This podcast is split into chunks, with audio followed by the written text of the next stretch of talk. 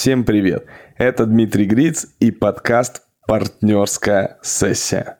В этом подкасте мы обсуждаем, как совладельцы бизнеса взаимодействуют друг с другом и как договариваться на берегу. Я сам эксперт по построению бизнес-партнерств, адвокат и управляющий партнер адвокатского бюро «Гриц Партнеры».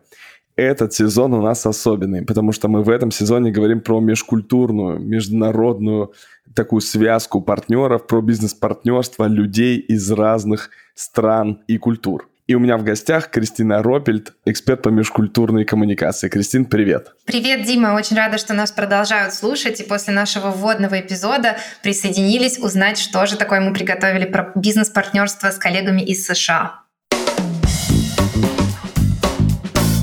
Да, этот эпизод у нас посвящен бизнес-партнерам из Соединенных Штатов Америки.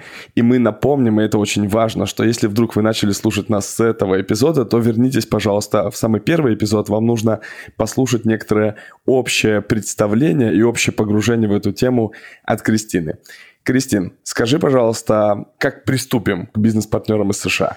Давай мы приступим с общей вводной. Как мы анонсировали в нашем первом выпуске, есть некоторые общие показатели ценностей по разным странам, а также некоторая близость или отдаленность стран и обществ друг от друга по социокультурно-психологическим показателям.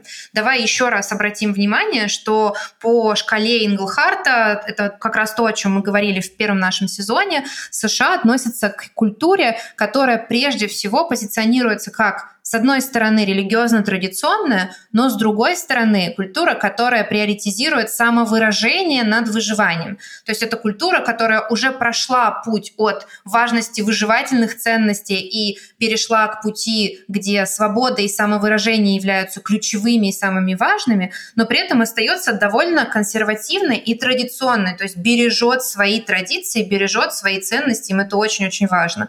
При этом Россия, напомним, остается в сегменте секулярно-рациональных ценностей, то есть мы не так привержены нашим религиозно-консервативным нормам, но при этом сохраняемся в квадранте ценностей выживания. То есть мы пытаемся цепляться, строить план Б, план С, план Д и не так открыты к риску, как наши партнеры из Соединенных Штатов Америки. Мне кажется, это очень важно, что вот по этим категориям мы находимся в прямо противоположных квадрантах. Да, мы просто в диаметрально противоположных позициях. Интересно.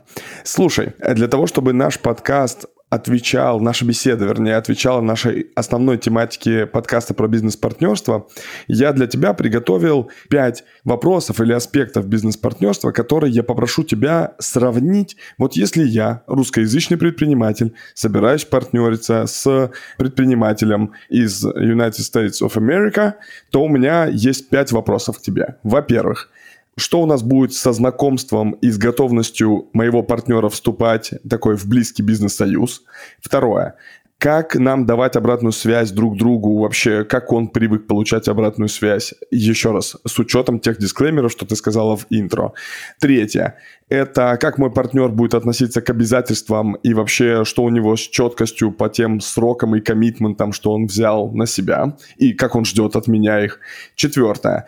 Конфликтные ситуации, как происходит разрешение конфликтной ситуации вот с таким партнером из этой культуры. И пятое, что там со стилем менеджмента. Как тебе такие тезисы? Как тебе такое, Илон Маск? спросил Дима. Я только за. Давай попробуем. Безусловно, мы однозначно ответы получить не сможем, поскольку уже говорили в интро, что важно смотреть на каждого человека как на личность, но общие показатели я постараюсь с учетом статистики для тебя сравнить. Класс.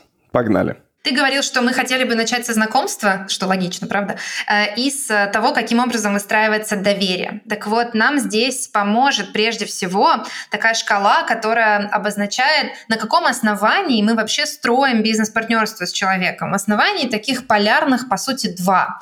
Первое — это ценность его профессионального или экспертного какого-то базиса, на котором стоит специалист, то есть насколько он классный предприниматель, насколько за ним стоит классный продукт.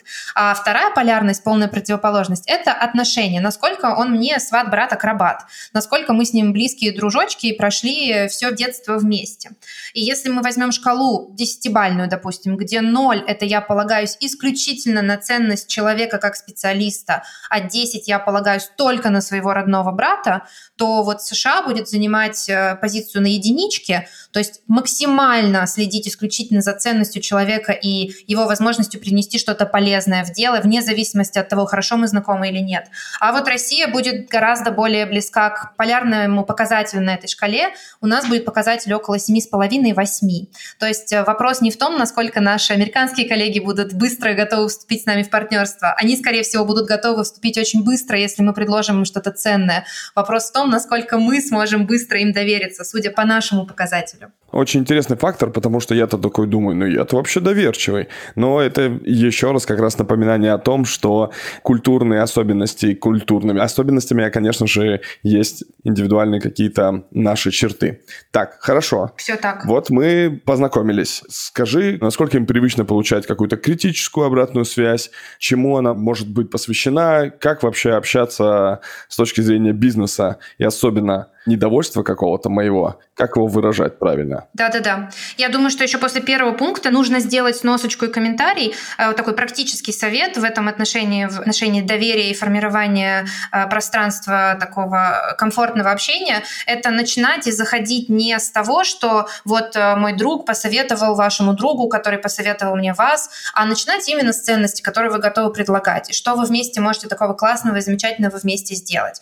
Так что мне кажется, что это очень полезно. А что касается обратной связи, то если по шкале от 0 до 10, опять же, 0 это будет мы максимально прозрачно, четко, никого не стесняясь, в любых даже самых кучерявых выражениях готовы высказываться, на чем свет стоит, негативно критикуя нашего партнера, а 10 это мы ни в коем случае не услышим ни одной прямой критики, то Россия будет иметь 0,5, а США 4,5. Это означает, что мы можем послать кого угодно куда угодно, если нам что-то не понравилось э, в сделанном совместном проекте. А вот в Соединенных Штатах будут стараться удерживать баланс. Поэтому в качестве совета здесь можно, конечно же, сразу обозначить, что наши американские партнеры любят обратную связь по принципу сэндвича.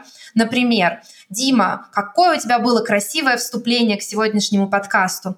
Правда, мне кажется, звук микрофона можно было бы сделать немножко потише. Но в целом, мне кажется, у нас получилась замечательная работа.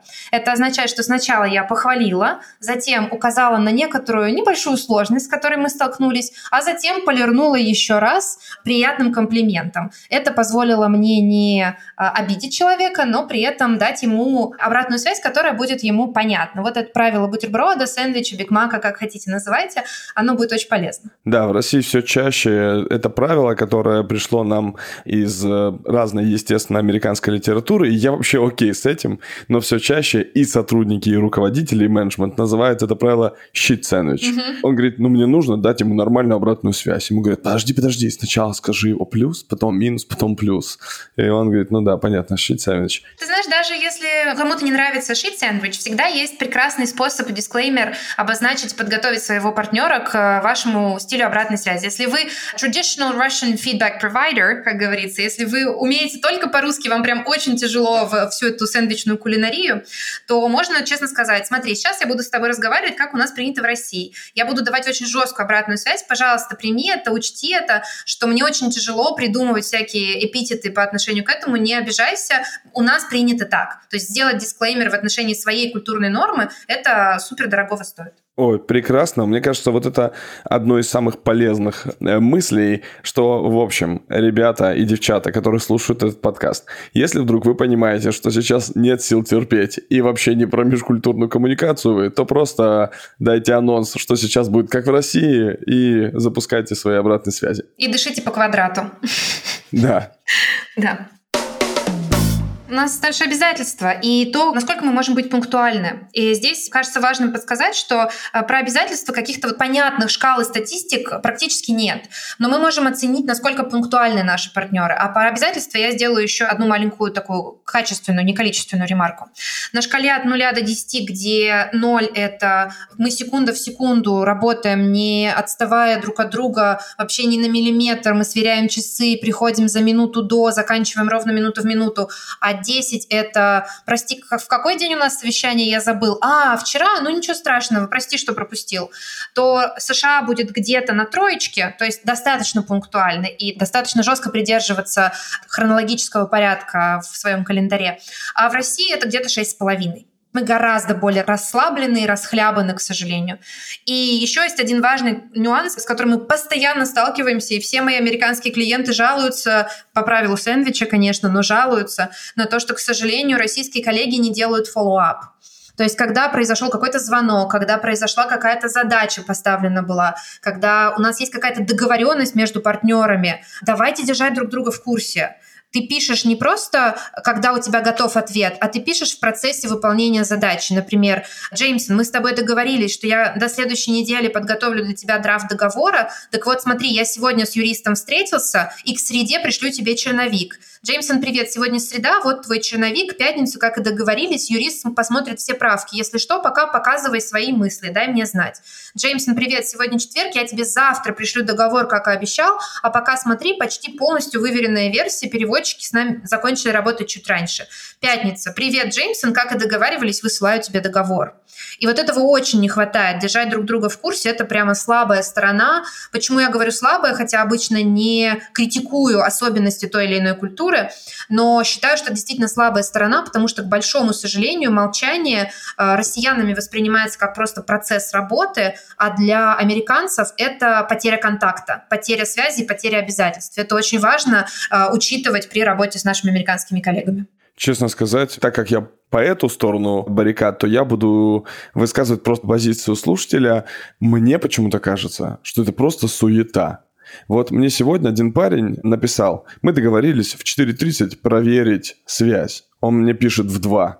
Я не смогу, там огромный абзац какой-то текста. Я просто почитал, секунд 10 на это потратил, подумал, зачем я 10 секунд своей жизни потратил на это. Потом он через час пишет, нет, я все-таки смогу. Потом он за 5 минут до этого пишет, я в целом уже готов ровно в 30 минут я ему прислал ссылку, как мы договаривались. Вся вот эта суета, это просто... В общем, у меня есть друг, которому я недавно подарил такой бейсболку, на нем написано наверху на голове «суетолог». Вот мне кажется, что вот эта чрезмерная коммуникация о том, что я вот уже покушал, я пришел, а вот черновик, вот драфт, вот проект, вот проект на 70%, на 85%. Ох уж это мне не близко. Но это моя страновая особенность, а может быть индивидуальная, кстати, особенность. Ты знаешь, я с удовольствием могла бы сейчас прочитать тебе лекцию в отношении того, что за этим стоит, какая культурная норма и какая ценность, но обозначу тебе максимально коротко, чтобы мы сейчас не падали в лекции на эту тему. Коротко, ответственность в американской культуре за понимание собеседником любой мысли, материала, любого тезиса всегда возложена на говорящего. То есть если ты провайдер какой-то информации, это ты отвечаешь за то, чтобы тебя поняли ты отвечаешь за то, чтобы пространство было удержано. В России обычно пространство удерживается получателем. То есть я что-то рассказал, а вот дальше это твоя задача понять, что это означает. Я уже две недели молчу и ничего тебе не говорю о статусе своего документа, и это твоя задача интерпретировать, что там все в порядке. У моей задачи здесь никакой нет, я умыл руки, я делаю свое дело. Поэтому здесь тоже полезно иметь в виду, что на самом деле это не суета, чистом понимании, как мы это можем сейчас интерпретировать. Это забота о том, что у вас общее пространство коммуникации. И прозрачность — это одна из ключевейших ценностей для американского предпринимателя.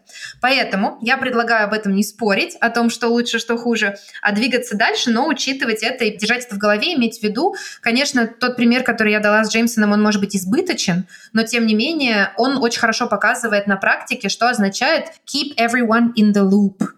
Класс. Погнали дальше. Разрешение конфликтов, конфликтных ситуаций, разногласий. Как люди спорят в этих странах. Я понимаю, что мы про обратную связь как будто бы уже сказали. Может быть, показатели будут связаны в смысле прямоты изложения мысли, но тем не менее. Да, они действительно очень связаны. Напомню, что в России 0,5 – это очень резкая обратная связь. В США 4,5 – это такая сбалансированная по десятибальной шкале. В конфликтности здесь будет примерно то же самое. У США будет 4,5-5 – желание избежать конфликта, то есть очень сбалансированная позиция, не готовность вступать в конфликт сразу, по возможности стараться его избегать. А у России это полтора. То есть, в принципе, мы чуть что, так сразу готовы конфликтовать. Для нас это, в принципе, не проблема. Здесь речь идет не о том, чтобы повышать голос или какие-то щеки дуть, обижаться. А в принципе, как формат, конфликтность — это то, с чем мы привыкли работать. Для нас это не какая-то супер страшная ситуация, но конфликт и конфликт.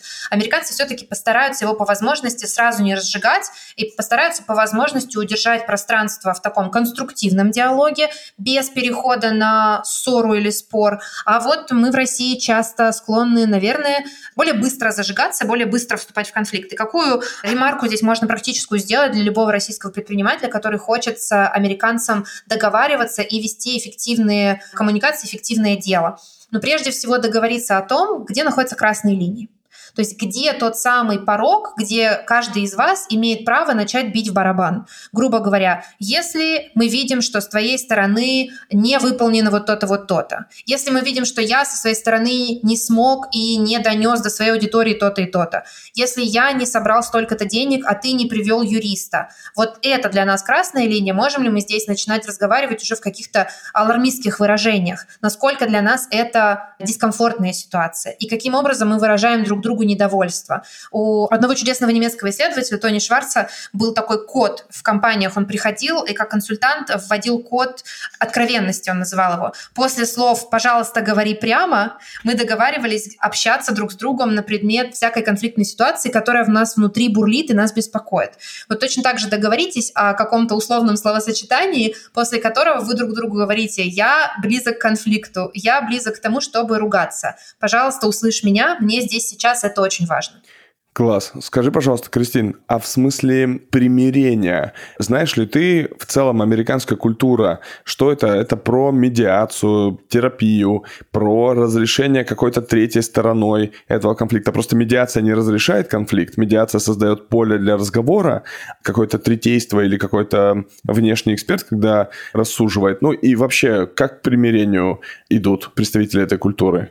Ты знаешь, максимально, на мой взгляд, часто, но сейчас все-таки немножечко выхожу за пределы своей сферы экспертности, не настолько была погружена в вопросы внутрикорпоративных споров и вот этого формата медиации или третейских судей, но по моему опыту очень важно, чтобы каждая из сторон конфликта предприняла уступку в сторону другой стороны извиняюсь за тавтологию, чтобы обязательно было достигнуто поле, в котором каждый имеет свой интерес, и он учтен. И мне кажется, что именно поэтому в том числе американцы так четко блюдут вот эту прозрачность коммуникации, чтобы в любой момент можно было отследить, где что кто не сделал, где что кого кто подставил и так далее, и так далее. Соответственно, здесь крайне важна вот эта прозрачность, возможность апеллировать потом к этим фактам. Мы помним, что ценность, полезность очень-очень важны, да, важнее, чем добрые отношения между людьми. Угу. Именно поэтому за эту ценность будут бороться, прозрачность поддерживать, и там, где возможно, идти на уступки друг другу. Я сейчас, может быть, дилетантское наблюдение озвучу, но хочу, чтобы ты его прокомментировала. Я тут недавно смотрел сериал, и там двое представителей американской культуры говорят – слушай, давай не будем с тобой конфликтовать, а оставим это адвокатом. И я сейчас вырываю из контекста, но смысл стараюсь не менять. Суть такая, что мы лицо в лицо конфликтовать не готовы, но отстаивать свои позиции все равно будем до конца. У нас для этого есть адвокаты, и в целом это сериал «Наследники» Succession. И если кому интересно, там такой семейный бизнес, просто за голову берешься. И они вместе разговаривают, при этом заказывают всякий черный пиар друг против друга, знают об этом и продолжают все равно общаться. Вот насколько я сижу и как русскоговорящий представитель культуры думаю, ну это же вообще, это же лицемерие или что это, двуличность. Ну, короче, меня, конечно, все бурлило внутри. Угу. Скажи, вот такой непрямой конфликт. Я напрямую конфликтовать не буду, у меня есть специальный человек, который будет отставить мои интересы, и поверь мне, дружок, я буду отставить свои интересы. Справедливо это замечание или нет? Я думаю, что прежде всего нужно сделать поправку на ветер, что это семья и семейный бизнес. И это запутывает нашу ситуацию несколько, потому что мы, конечно же, говорим о взаимодействии двух людей, не связанных родством. Мы помним, да, что родство — это совсем другая категория в Штатах. Во-вторых, я как раз хотела подчеркнуть, что очень-очень важно понимать, что вы всегда будете вести бизнес не только с партнером, но с партнером и его юристом потому что юридическое сопровождение — это вот какая-то такая неотъемлемая часть американского бизнес-пространства, где суров закон, но закон, и в любом случае люди привыкли постоянно опираться на правовые нормы при решении любых конфликтов, при решении даже самых минорных обстоятельств. Они, конечно же, лезут и смотрят, что было прописано в договоре, как и о чем договорились. В этом смысле очень полезно, что американская культура умеет фиксировать все письменные договоренности, делает это без лишнего спроса, всегда это является нормой. Поэтому работа через юриста и вот такой вполне себе понятный, открытый конфликт, который не доводит до мордобоя, но передают тем инструментам, которые реально смогут отработать, это вполне рациональное поведение. Я думаю, что если бы в России была такая же распространенная практика бесконечной защиты интересов через юристов, то мы могли бы точно так же в какой-то момент оказаться вот в такой ситуации. Но она не настолько рабочая и не настолько эффективная, как в Америке. Соответственно, там люди будут легко доверять в этом отношении своему юристу. И есть еще один важный интересный индекс, давай на него тоже посмотрим, он называется Power Distance, индекс Паховстеда. Что это такое? Это индекс, который показывает, насколько люди готовы примиряться с текущим положением дел и смиряться с существующим распределением власти в какой-то экосистеме, неважно, в партнерстве, в тандеме, в корпорации, в государстве и так далее. У России это один из самых высоких показателей в мире. 93. Хоть данные староваты, по-моему, последняя выборка была в 2007 году, но, тем не менее, кажется, что мы недалеко оттуда ушли по стабальной шкале 93 у нас, а в Америке это 40. 93 это что означает? Где 100 баллов – это максимальное смирение с текущим положением дела, текущим распределением власти и авторитетов в экосистеме. Все, все, это про смиренность. Просто я не знал, 100 баллов – это буйность или смиренность? Это смиренность. Получается, что в Соединенных Штатах гораздо легче и открытие будут идти на пересмотр существующих иерархических договоренностей и готовы будут дизраптить систему в отношении власти, прежде всего. Вот, и к этому тоже стоит подготовиться и быть э, скажем так, если есть определенные авторитеты и иерархии, это не значит, что они set in stone, как говорится, что они высечены в камне, и никто их никогда не потревожит в вашем тандеме. Это, конечно, удивительно. Я нисколько не ставлю под сомнение, это абсолютно все так. Просто удивительно, вот я еще раз воспринимаю твою информацию как просто слушатель-дилетант, и у меня сразу же мысль, ну, во-первых, как часто у нас здесь происходят такие корпоративные перевороты, с моей точки зрения, очень часто. И американскую бизнес-культуру я только совсем немного знаю прямо из реальной бизнес-жизни, а больше знаю по сериалам, и там, мне кажется, все вот, что в сериале Сьюз, что в сериале там, ну, короче, во всех этих сериалах «Карточный домик» там так сильно держится за власть. Удивительно, что данные говорят о другом, конечно. Класс ну, как раз-таки держатся за власть ровно потому, что понимают, что могут ее потерять. И потому что есть некровопролитные способы это сделать. Потому что есть способ показать, что кто-то неэффективен, а ты эффективнее, поэтому ты займешь это место, что кто-то не справился, а ты справишься, что кто-то завяз в сексуальном скандале, а ты чистенький, и так далее, и так далее. Очень много способов остаться живым и при этом потерять власть. Угу. А, на самом деле, мне кажется, здесь стоит а, нас отнести потом к некоторым политологическим исследованиям, посмотреть, каким образом шли перевороты в России и у кого оставалась власть после этого достаточно посмотреть на то, что в России при транзите 92 года, 91-92 года у власти на самом деле по факту остались те же люди, что и были в советский период. Но мне кажется, это я уже совсем залезла не на свою территорию. Давай двигаться дальше и посмотрим стиль менеджмента. Да, давай про стиль менеджмента. Здесь, э, наверное, тоже хочется э, сказать про два таких понятия, как э, эгалитарность и принятие решений. Вот эгалитарность — это такое интересное наблюдение, каким образом выстраиваются властные отношения в коллективе, каким образом управляется коллектив. Опять же, давай посмотрим десятибальную шкалу, где ноль — это все абсолютно равны, а я как начальник приезжаю на свое рабочее место на велосипеде и прихожу в толстовке в рваных джинсах, а 10 — это у меня частный охранник, я еду только на Майбахе, и в мой кабинет вход только через три пропускных пункта. И если кто-то попробует нарушить мою иерархию, то тут же будет наказан. Соответственно, по этой шкале у Соединенных Штатов 2,5-3, то есть такая достаточно спокойная эгалитарная среда, где можно разговаривать на «ты» с любым начальником. И я думаю, из английского языка всем все понятно, даже нету условия разговаривать на «вы». А в России это очень высокий показатель 8,5-9 по десятибальной шкале. Соответственно, здесь очень важно, что даже если вы старше, даже если вы богаче, даже если вы так или иначе больше вложились в ваше бизнес-партнерство, вы, скорее всего, будете равноправными участниками, и с вами будут разговаривать на равных. И тоже будьте к этому готовы. Из практических рекомендаций советую не выпендриваться дорогими вещами, это все равно не поможет, а только лишние деньги потратить. Спасибо. А про стиль менеджмента, про, я не знаю, насколько контролируют, не контролируют э, поставленные задачи, как в целом да, да, наверное, здесь последнее, что можно упомянуть вот по поводу стиля менеджмента. Нет, конечно, не последнее, но с учетом ограничений по времени, давай все-таки скажем про то, как принимаются решения. А, либо консенсусно, либо топ-даун. То есть, когда вы менеджер или когда вам предстоит управлять некой организацией, управлять каким-то стартапом или фирмой вместе, есть, по сути, два формата. Первый — это когда вы всегда старайтесь принимать во внимание мнение других участников процесса, либо когда вы принимаете решение единолично. Так вот, по десятибальной шкале мы здесь находимся очень близко друг к другу. У Америки 6,5, у России 7,5, где 10 — это единоличное принятие решений. То есть э, в США чуть более консенсусное принятие решений, чем в России, угу. но тем не менее все равно мы очень близки, и здесь э, руководитель может принять решение за всю команду и не оправдываться за это. В этом отношении власть достаточно жесткая, и поэтому вот европейцы все время смеются над американцами, говорят, что они тираны на работе, вообще выжимают последние соки из сотрудников. Наверное, еще про стиль менеджмента стоит сказать, что в Америке действительно есть примат работы, работа воспринимается как божья благодать, протестантская этика, в принципе, говорит нам о том, что любая прибыль, любой профессиональный успех — это всегда достижение человека. Он такой молодец, на него снизошла Божья благодать за то, что он так хорошо работал.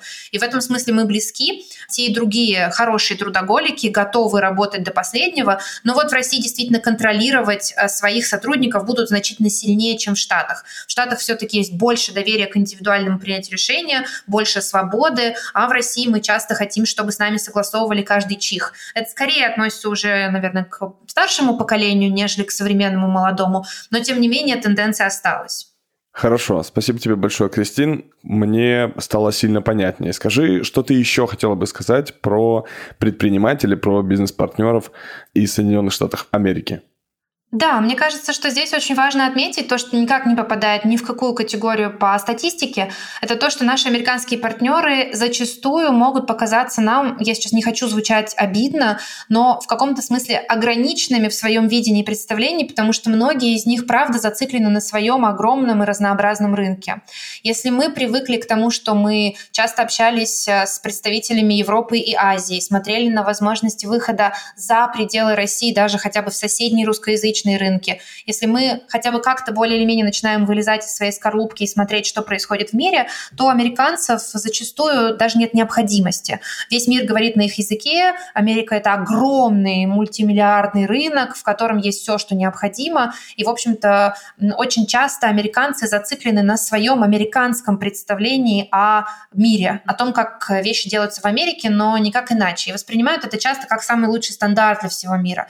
Поэтому, если вы хотите делать между международный бизнес, сотрудничать за пределами американского рынка, то зачастую придется обучать своего партнера тому, что не везде и не всегда вещи происходят так, как они происходят в Америке. Не везде и не всегда все следуют вот таким вот нормам. То есть есть определенная, наверное, ограниченность восприятия, и зачастую она наших соотечественников пугает. Как же так, можно этого не знать? Многие смеются над тем, что вот у американцев такое плохое школьное образование, якобы у них нет а, вот выпуклости представления о мире. Это, конечно, большая натяжка, но действительно можно сказать, что американцев есть некая узость представлений с учетом своего огромного рынка и удобства проживания непосредственно в нем. Ну и, наверное, последняя такая рекомендация – это не ждать от своего бизнес-партнера никакой сердечности. То есть если мы привыкли к тому, что в России мы часто начинаем дружить, дружить с семьями, э, считаем своего партнера очень близким человеком, чуть ли не там, своим крестным отцом для своих детей, то в Америке вы можете годами строить партнерство и при этом толком не знать, кто с кем живет, у кого какие дети, у кого какие домашние животные и так далее. По большей части, конечно, какие-то базовые имена, пароли явки вам будут известны, но что на самом деле человек испытывает по отношению к своему мужу или любовнику, вы можете никогда не узнать. И это нормально. Просто не нужно ждать, что э, ваше бизнес-партнерство перерастет в какую-то дружбу. Мне кажется, что это какие-то самые основные э, базовые такие маркеры и предупреждения. Можно еще очень долго рассказывать о моем личном опыте пребывания в Калифорнии, о том, как я там строила свои отношения с американскими партнерами. Но думаю, что для этого нужно сделать отдельный подкаст. Спасибо большое, Кристин. Очень интересно. И есть какие-то якоря, которые я уже себе сложил и думаю, о, класс, здорово. Спасибо. Кристин, скажи, ты мне еще говорила о своей задумке про видение бизнес-партнерства представителями разных культур. Расскажи немножко об этом, реализуем ли мы ее? Да, потому что мне кажется, что когда мы работаем в сфере межкультурной коммуникации, не нужно зацикливаться только на нашем представлении о других людях, нужно спрашивать их самих прежде всего. Поэтому мы обратились к нашим друзьям, коллегам и знакомым из разных стран, в частности из Америки, и попросили их определить, что же такое бизнес-партнерство. Поэтому предлагаю послушать, что они нам сказали, как говорится, определение из первых уст. Да, и перед тем, как мы перейдем, хочу попрощаться с нашими слушателями и анонсировать следующую страну. Кристина, о чем будем говорить? О какой стране? Мы будем двигаться на восток. Поговорим о стране, которая привлекает огромное количество российских бизнесменов и не только, об Объединенных Арабских Эмиратах. Ну а для того, чтобы про Объединенные Арабские Эмираты узнать чуть лучше, а также про некоторые другие страны и, в принципе, подготовиться к поездке, к разговору с вашим иностранным партнером, я очень рекомендую вам посетить не только информационные каналы Димы, на которые я уверена, что вы уже подписаны, но рекомендую вам также сходить и на мои каналы, также посетить мой сайт – и анонсирую для всех слушателей этого подкаста специальную скидку 50% на все продукты, которые вы там найдете по промокоду PARTNER. P-A-R-T-N-A-R. Очень легко и просто, и я надеюсь, что это будет приятным бонусом для наших слушателей. Да, я отмечу от себя, что я читал такой замечательный гайд по особенностям предпринимателей из Объединенных Арабских Эмиратов от Кристины, поэтому прям всячески рекомендую. Итак, в следующем выпуске Объединенные Арабские Эмираты, как говорят мои любимые друзья, иха, едем в Дубай, а сейчас определение бизнес-партнерства от предпринимателей Соединенных Штатов Америки. До встречи. Пока-пока. Успешное бизнес-партнерство – это всегда про взаимное доверие. Общие бизнес-цели, конечно, тоже важны, но уверенность в том, что ваш бизнес-партнер будет действовать в ваших интересах, точно так же, как и вы, это самое ценное. Для меня бизнес-партнерство – это про способность общаться друг с другом, поддерживая формальную рамку коммуникации. И не менее важно доверять друг другу выполнение задач, чтобы быть уверенным, что в конечном итоге ваш продукт обязательно будет успешным. В целом, мне кажется, что бизнес-партнерство — это про взаимовыгодные отношения между двумя организациями, которые вместе достигают поставленных целей. Но по моему опыту создания бизнеса с нуля я обнаружил, что это больше похоже на дружбу или отношения, где в основании лежат общие идеи, общие ценности, а также взаимное уважение и обязательно ответственность.